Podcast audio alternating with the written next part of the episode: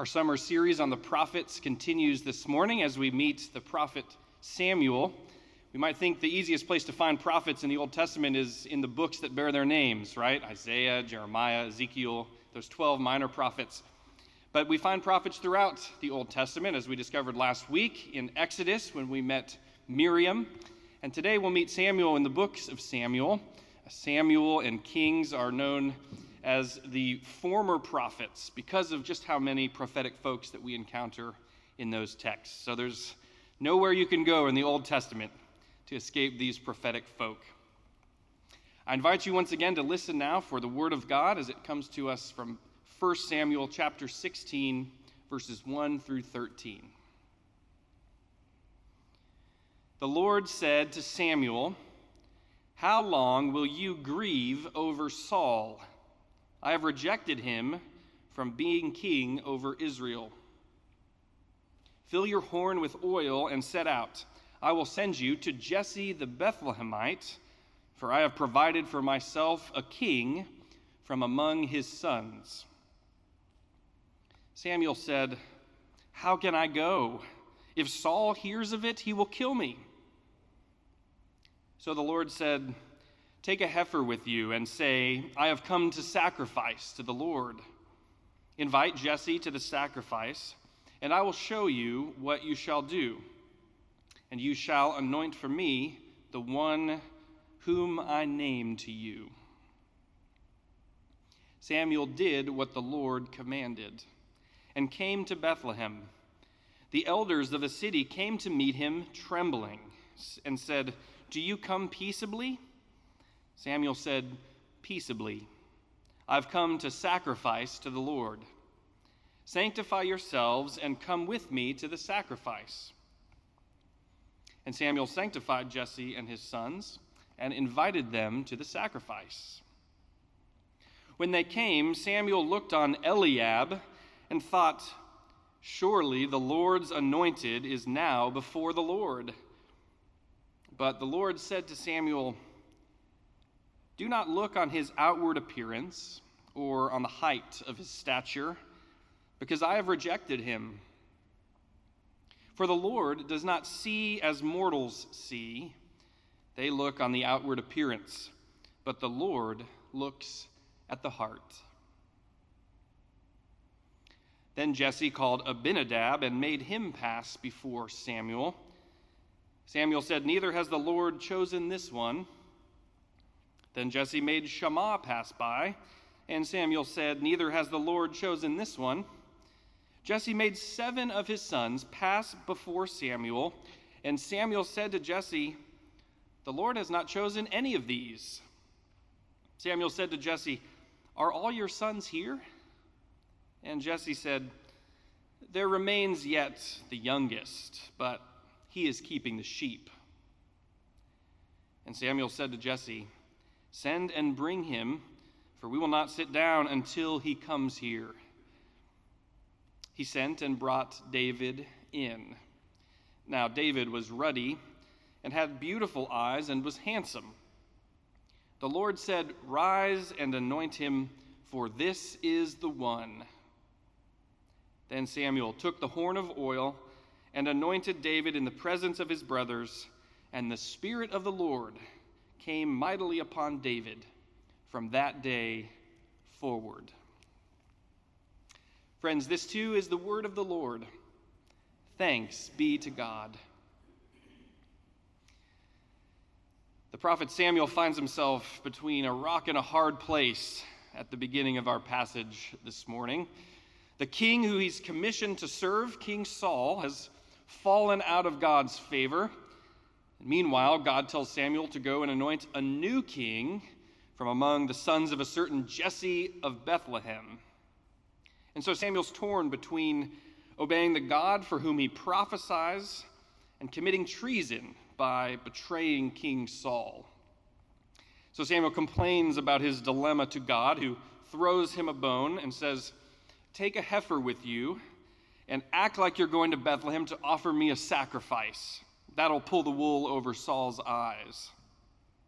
So Samuel heads to Bethlehem under the guise of official worship business. And the, the city elders greet him, and he assures them he's just here to offer a sacrifice. And then he finds Jesse and his sons and asks them to join him for this alleged offering. As they gather, Samuel glances at Jesse's sons and seems to want to get this anointing over with as quickly as possible without drawing too much attention to what's going on. And Eliab catches his eye first, for he's a tall and impressive son of Jesse, and Samuel thinks, ah, here's a guy that looks like a king in the making. He's impressive looking. But God pumps the brakes and utters one of the most compelling lines, I think, in all of Scripture. God says, Don't look at his stature. Humans look at outward appearance, but God looks at the heart. Samuel must have been a little flustered by this declaration. This is how we've always done it, he must have thought. This is how we've always selected kings. Who is the tallest, the biggest, the strongest? Who's the best warrior who can command the most admiration and respect? Who exudes the most strength and confidence? That's Eliab. These are the questions we've always used to select kings.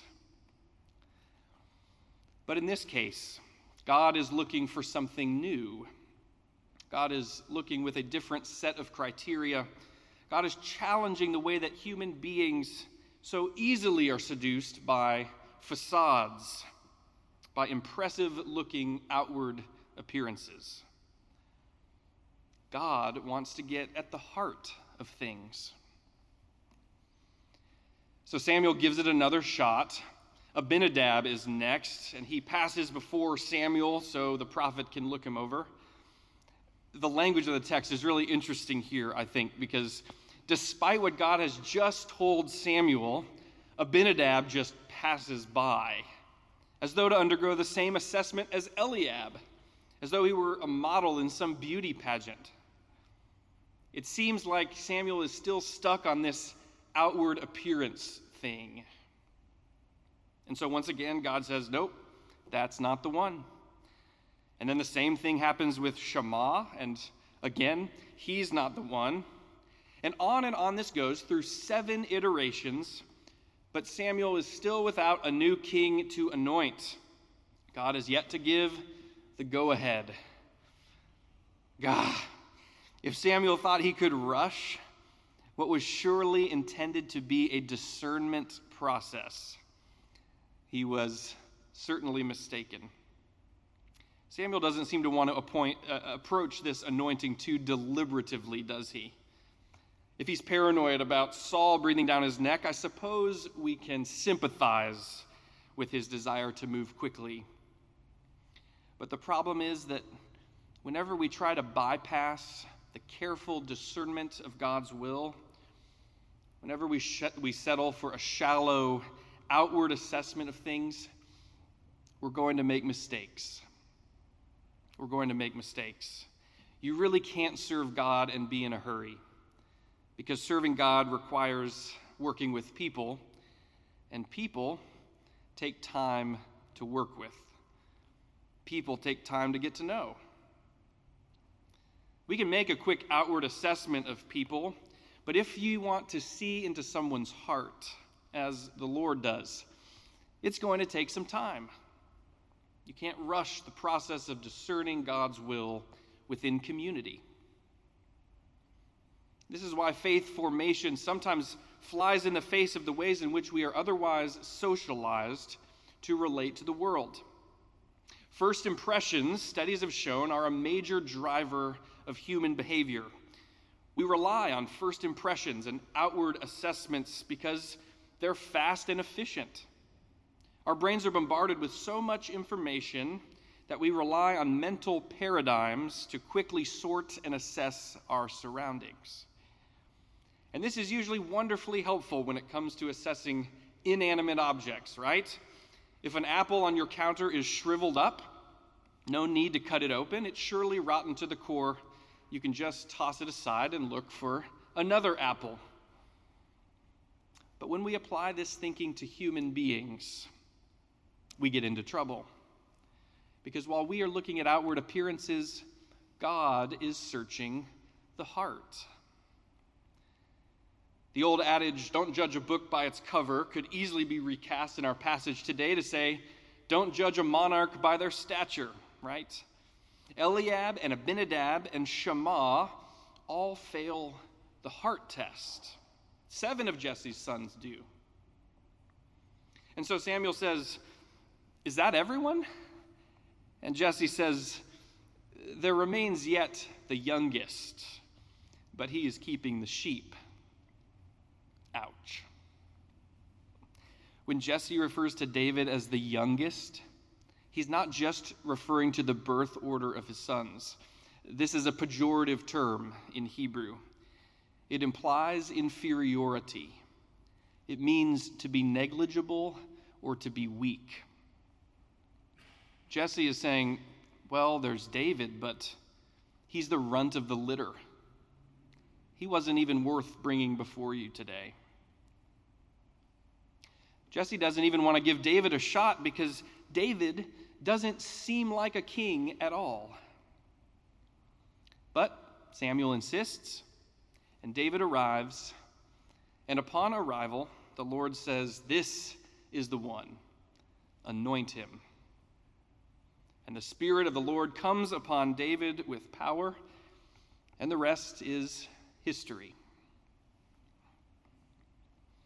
You know, it's so typical of God to make divine strength manifest in human weakness.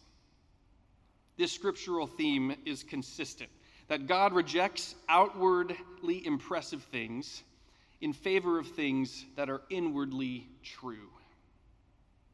No one expected David to be the next king, not the prophet Samuel with his access to divine wisdom, not Papa Jesse with his fatherly familiarity about David, not brother Eliab who towered over his ruddy younger sibling. No one knew that David was to be the next king except the Lord, who does not see as the human eye sees, but who looks at the heart. You know, just like humans, churches have an outward appearance too, but also a heart that requires time and effort to see. Just like humans, a church's heart consists of its core values, its priorities, and its sense of purpose. And when it comes to discerning how to be faithful disciples in the community of a church, that congregation must be more concerned with what lies at the heart of its ministry than what its outward appearance might look like. For any church to get in sync with God, it must get to the heart of things. It must peel back its facades to the place where God's Spirit searches the heart. So it's worth asking ourselves as we take a look at Riverside what lies at the heart of our ministries and our mission. What do we care about most? What do we prioritize most? Where do those priorities lie? It's an important question for us to ask because outwardly, Riverside is an Eliab kind of church, right? It's fair to say that we look very impressive. And it's not bragging to say so. I mean, just look around. Look at these beautiful stained glass windows. This is the best organ around. Michael keeps our grounds looking absolutely beautiful. Riverside looks like a church fit for a king, right? And rightfully so. All of these things are wonderful blessings that reflect the commitment of our members and staff to excellence for over a century now. Our heritage is something that we should be proud of, and it's placed us in a wonderful position from which to proceed into our next century of ministry. But though impressive from the outside, these things must not be our beating heart. We cannot rest on our laurels. We cannot bury our inherited treasure in the ground for fear of losing our investment. We must continue to look ahead to see what God has in mind for us next and to anoint those things that God has for us next with our commitment to discipleship. You know, all throughout the United States, churches are entering into a new season of ministry, by necessity or by choice, because gone are the days when looking impressive is enough to attract new members. And the same is true for us. We may have the best programs for families. We may offer endless, meaningful volunteer opportunities. We may gather each week for powerful, engaging worship. But the truth is that most people are not going to come looking for those things, even if we have them. These days, people who aren't already in a church are not usually actively looking for one. No church can wait around looking impressive or even being impressive until people fill our sanctuaries and bring our programs to capacity. The time has come for the church to first meet people outside our impressive doors in the world, in, the, in our city, in our community. This means that all of our ministries must galvanize around and be founded upon relationships. Church growth today emerges through individual connections forged through local partnerships, community engagement, and your simple friendships. Relationships rely at the heart of today's fruitful ministries in our cultural climate. But this sort of relationship based ministry can be nebulous and anything but straightforward because as soon as we step outside our doors, we are confronted with a huge range of opportunities to engage with our neighbors. So much is happening around here. New possibilities are endless, and we may not have any clue where to start. But here at Riverside, we could not ask to be any better situated to be a church in 21st century America. Samuel's problem was that he was looking for the same old kind of king when God was going in a new direction. God called for David to be king, not because of how impressive David looked, but because his heart was aligned with God's priorities for his time. And in the same way, today's post Christendom and mid to post pandemic churches cannot go looking for the same old kinds of programs when God is taking us in a new, more outward, more missional sort of direction. It's not that everything must change. The gospel is still the same good news for all the world. And our goal is still the same to build an increasingly passionate, growing community that worships together and grows in faith and discipleship. It's not that everything must change, but the starting point for our ministries is increasingly outside the walls of the church, more than it needed to be in decades past. Missional church models are difficult because relationship building is difficult, right? It's complicated, it can get tricky. Not everyone will want to join our church or even to partner with us on shared priorities. Sometimes we may get burned, taken advantage of. Sometimes we may misspeak and put our foot in our mouth. All sorts of these kinds of challenges arise when we truly invest in being a meaningful presence among our neighbors. It means that we're often in a position of having to learn, that we might not always be the experts. It means we have to be willing to be uncomfortable sometimes. It means we have to risk loving as recklessly as Jesus Christ did. Poor Samuel had to try again and again to find the place where God's Spirit was moving.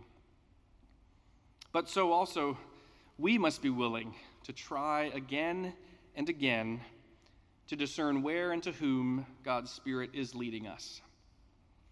Is it a tall order? Yes.